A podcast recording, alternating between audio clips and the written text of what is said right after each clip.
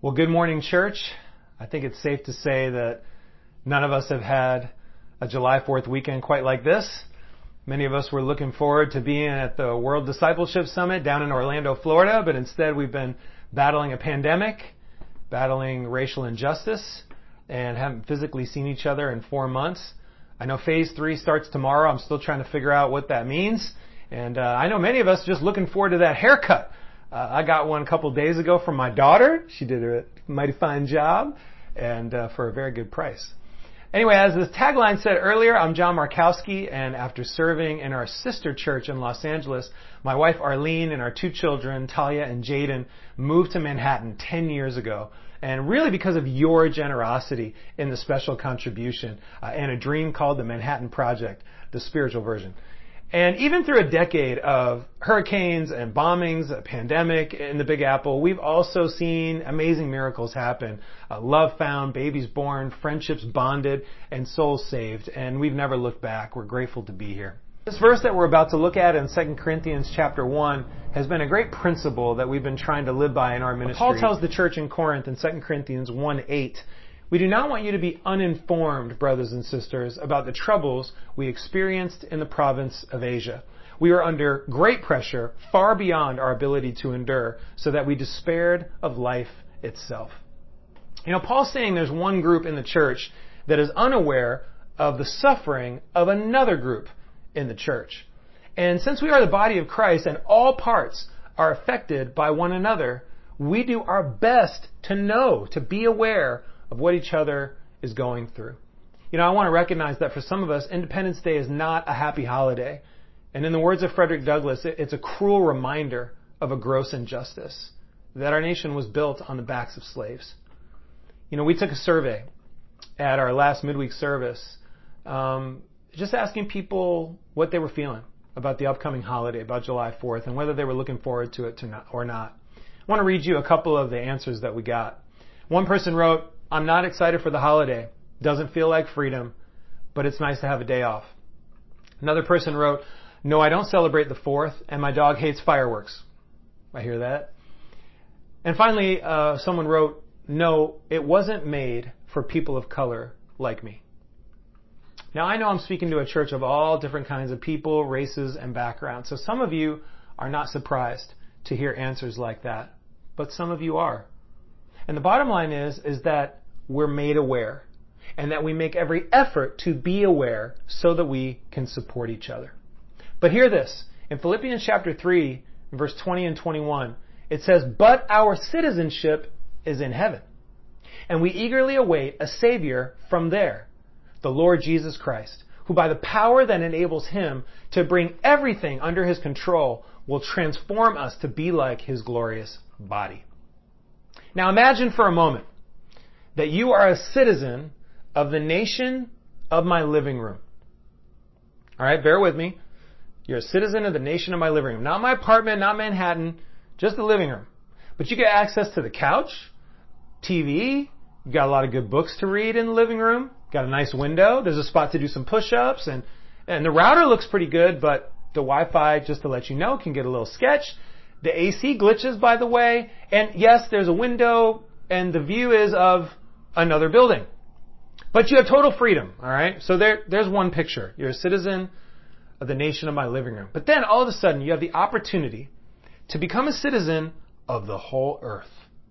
And you've only heard stories about the expansive forests and the fathoms of the ocean and all kinds of people and places and experiences and animals. Keep in mind, all you've seen is city pigeons. And so you're overwhelmed with the possibilities, but you take the chance and it's incredible. You live your best life and you go around, you see all that stuff.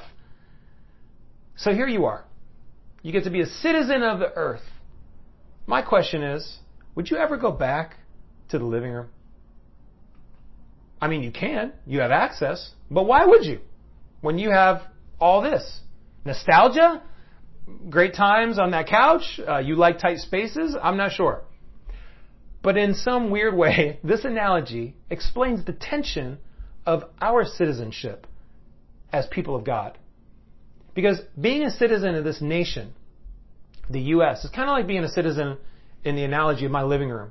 It's nothing compared to being a citizen of heaven. And sure, the nation has some good stuff to offer, but it's limited, it's demanding, and it makes promises that it can't keep.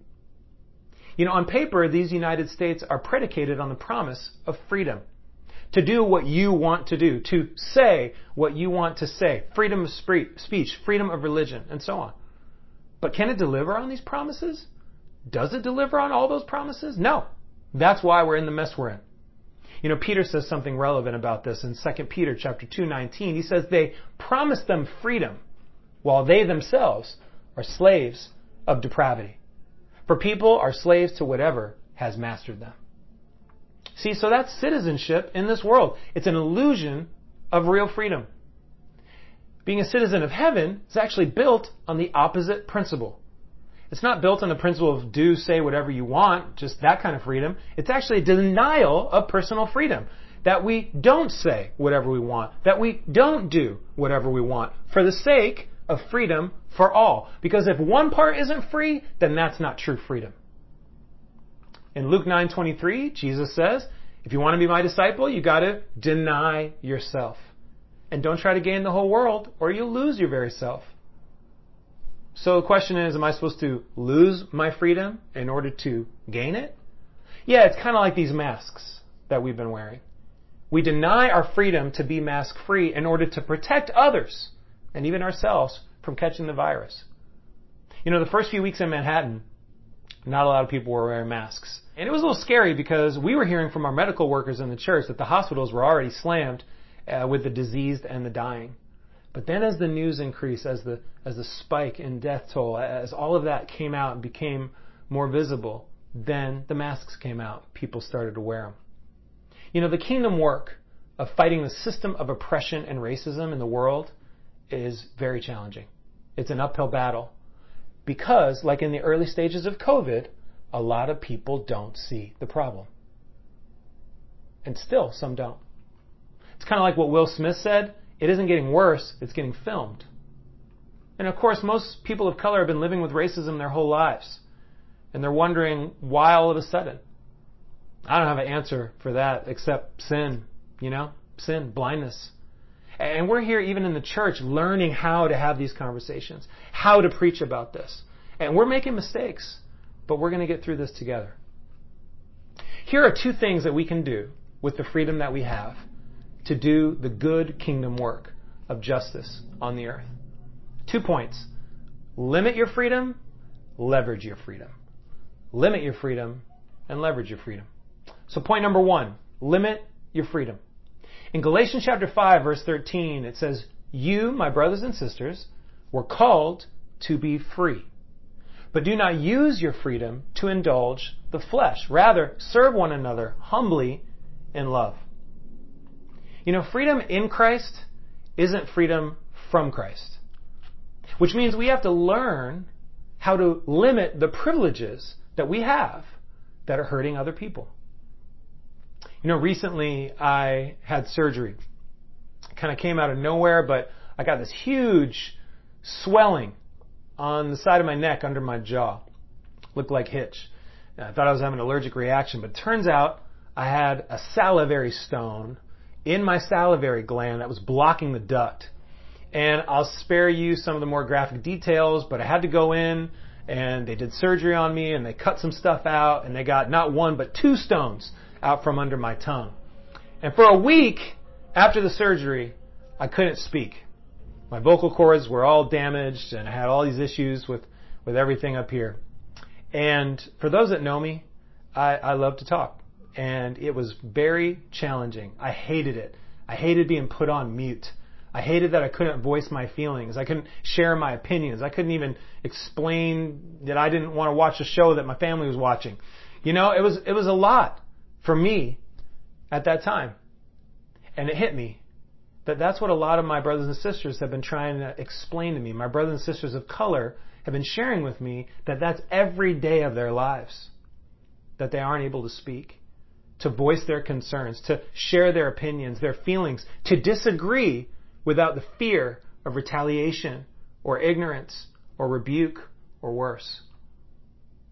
So in the month of June, in our ministry, we decided to invite any member of the church that wanted to to sign up for a Zoom slot with Arlene and me and share their experiences with racism. And it, was a powerful time. And we're probably going to do more, but to have that many people sign up and share these vulnerable, heart wrenching stories from childhood to now uh, was palpable. And what we would do is we'd have these talks and we would be on Zoom and we would mute ourselves and listen to what they had to say in silence. And we chose to limit our voice, to limit our opinion, our feedback, in order to hear what our brothers and sisters had to share. And they shared. They shared being called the N word, being stopped and frisked, couldn't get an apartment, being bullied, being accosted. The stories were the statistics that we're reading. These are facts. You know, it doesn't have to be on the news for it to be real. And as a Jew, I've learned about the Nazi death camp officers who would cross the street from work to home, and the kids, the family would have no idea what they're doing. You know, a lot of members also shared in these times about what they would call microaggressions. You know, and, and this can be a very misleading term because it seems like they're a small deal, but, you know, we don't call sins micro sins. Sin is sin. And those glances, uh, being followed in the store, uh, accusing eyes, uh, people walking on the other side of the sidewalk to avoid being close to them, uh, those are sins. And, and added up, this is what creates culture. You know, we have an amazing sister in Christ who always dresses up nice. And that's a decision that she makes because of racism. And, and she wishes she could roll out in sweats and a tee, but she knows that there's going to be a consequence to that. You know, as we're hearing these stories, we're reminded we need all hands on deck for this kind of response, this kind of collective empathy that is necessitated by what we're seeing. And that racism also, as we're hearing from these different stories from different people, might feel different. You know, it might feel different to a descendant of American slaves than it does to a second generation African from Nigeria. It's going to feel different to someone who's moved to the U.S. from Haiti when they were a kid than a Korean brother who's lived in New Jersey his whole life or a Puerto Rican sister who's moved from San Juan to Harlem. And that's okay. You know that we were all created in God's image? I want to remind us all of that. We were created in God's perfect image. You know, I saw this amazing TED talk by a Brazilian woman named Angel- Angelica Dass. And she took pictures of people's skin and she compared it to people around the world. And here's what she found. In essence, a Colombian woman and an Afghani man share the same color skin the same Pantone of color on the color palette. An African American and an Indian were the same, and so on. This is God's created intent. All the colors in the palette, all over the world. See, God isn't color blind. He's color full. That we don't want to turn away from the differences. We want to celebrate the differences. You know, in 1 Peter chapter 1 and verse 18, it says, You were redeemed from the empty way of life handed down to you from your ancestors. You know, whether you were raised in a black family or a woke white family or a super dope Chinese family, it doesn't matter. Everyone was raised with nature nurture, right? You were handed down some nature in your genetic code, and then you got some nurture. And we've been handed some stereotypes that we didn't question as children. And there's a thousand to choose from. Jewish store owner who's going to rip me off. Black guy on the corner who's a thug. White woman who's a rich snob. Latin dude who's always late. Asian woman who's good at math. These are those stereotypes, just a, just a couple. And if any of that has lingered in the back of your mind, if it pops up, even subconsciously, just you're not even trying to think about it when you see someone on the street and boom, boom, you think about that, then what happens is that you have brought that genetically, nature, nurture, however it got there, racial stereotype into the present. And then what happens, it becomes an implicit unconscious bias that festers into who you are and how you think. And I feel strongly that the only response to this in an organization like us, the church, is corporate responsibility. I love Daniel's example. The Old Testament prophet in Daniel chapter 9, he basically, he says this prayer. He confesses, he says, we have sinned and done wrong. He says, We have been wicked and have rebelled. We have turned away from your commands and laws. We have not listened to your servants and prophets. What is Daniel doing? What is he praying? Daniel is owning the sins of the past. He's saying we. He's including himself even though he didn't do any of that stuff. That was his forefathers. See, he didn't do anything wrong, but he did something right. He leaned into the shame of his inherited sin and asked God for forgiveness and repentance. No defensiveness, no fragility in his privilege. He accepted it and was part of the solution. I think it's past time that we all, all of us, take complete inventory of all of our culturally inherited biases and that we decide we're going to limit our freedom to lift others up rather than being complicit in tearing them down. Point number two, leverage your freedom. Limit your freedom, leverage your freedom. You know, as Peter says in the scripture that we just looked at, we've been redeemed from that empty way of life, that empty inheritance, those negative bias, racial stereotypes. We were redeemed from that. And so now the call is to use whatever we've got for good, to leverage it for the kingdom cause. Think of Paul. You know, he used his Roman citizenship to challenge his oppressors. Think of Joseph and Daniel, teenagers who used their wisdom to rise up in, a, in an empire full of injustice to do justice for the marginalized. Think of Esther, another young person who used her cooking skills and savvy to save her people from genocide. You know, we got to think about what we have. You know, some of us have position of influence. Maybe you have some kind of authority. You have a skill. You have wealth. You have access, connections. Maybe people trust you. People like to tell you things. We all have something that we can leverage for the kingdom cause. Let me give you an example. There's a recent New York Times article that came out. And it tells the story of a man named Samuel Brownridge. He spent 25 years in prison for a crime he didn't commit. Samuel was another falsely accused black man. And new evidence came up. And so his case got brought before a judge in Queens. And this judge, who I think was very brave, said the following words. He said, Everyone in the criminal justice system failed you in some way or another. The miscarriage of justice in your case is monumental. It is therefore no surprise that large segments of our city and our country have grave doubts about the criminal justice system and its ability to deliver equal and fair justice to all. And this case demonstrates that their anger is justified. It says later in the article that Mr. Brownridge cried as he reflected on the 25 years that he lost. 25 years. Had a family, had a child. And the judge, it says in the article, using a tissue, dabbed tears from his eyes as Mr. Brownridge spoke. You know, I believe there's a powerful example. The judge, powerful example of speaking into the silence. He named injustice from inside the system. He took ownership. He said, we. He apologized. Not something that he did wrong personally, but he took ownership like Daniel.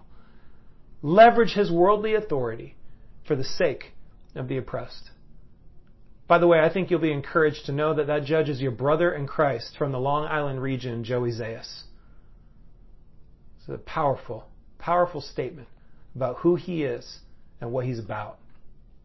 You know, we have teachers in our church fellowship who teach real history to the students in their classroom. And Christians who are employers who hire with equality and integrity in mind. We have a brother who trains HBCU grads how to have a successful corporate interview, a sister who prepares the recently incarcerated to get work when they come out, writing letters to elected officials, people protesting with their wallets or boycott or the right to vote. And all of us, the opportunity to give our special contribution to Africa and the Caribbean. Yes, that sends a strong message, leveraging whatever resources we have to lift up those who need it the most. And let me say this, there's not one way to do this, so let's not get self-righteous about the, the way you think is best and, and you can't do this or you need to do it this way. Jesus didn't have just one way of dealing with injustice. Think about this. Sometimes Jesus would slip out of oppression. All right? Think about Luke chapter 4 when the Jews tried to seize him. He just slipped right out, right? Lived to fight another day. Sometimes Jesus stood up to oppression. We see that as well. He calls Herod out. He confronts oppressors directly at certain times. And then other times, he submits to oppression. It seems crazy, but what is him on the cross? Jesus on the cross, Luke 23, is a submission to the oppression. Yes, use your earthly freedoms to make things as right as you can as a citizen of my living room. But we got to remember, we don't let that define us. The citizenship that we have, this nation, this earth, that doesn't define us. We are citizens of heaven. It is Jesus who informs our activism, not the other way around. And I'm excited for where we're going to go, where we're going to go as a church, and what ideas are going to come from all of this incredible study and prayer and consideration and repentance and growth. Like Lin Manuel says in Hamilton, this is not a moment, it's a movement. That we're turning this moment into something bigger, into something that we can do something about. You know, I'm personally glad that I'm not trapped in a room full of, full of false promises about freedoms that are really just an illusion. I'm excited that I can celebrate every day, not just one day a year, but every day as a citizen of heaven. Philippians 2 reminds us that Jesus was God, but didn't consider equality with God something to be grasped. He, he didn't use that privilege. He didn't take advantage of that entitlement. And so after Jesus took a lifetime leveraging his freedom for the kingdom cause, he gave up his ultimate freedom, the right to live willingly so that we could be free. So let's look forward to opportunities to deny ourselves daily and limit our freedom for the good of others and leverage all that we have in the limited time that we have on this earth, confident and joyful as citizens of heaven. Let's pray. Our Father in heaven, we know that we have simply touched the tip of the iceberg of what you have to show us about justice through your Son Jesus, through the apostles, and through the prophets of old. We ask that you will continue to be our compass as we drive forward your kingdom justice in this unjust place. We pray that you will teach us how to limit our personal freedoms, denying ourselves so that we can lift others up. We can also leverage whatever we have that the world's given us in this tiny little place so that we can do you right, take responsibility, and honor you and everything that your son died for. We love you and we thank you. In Jesus' name we pray. Amen.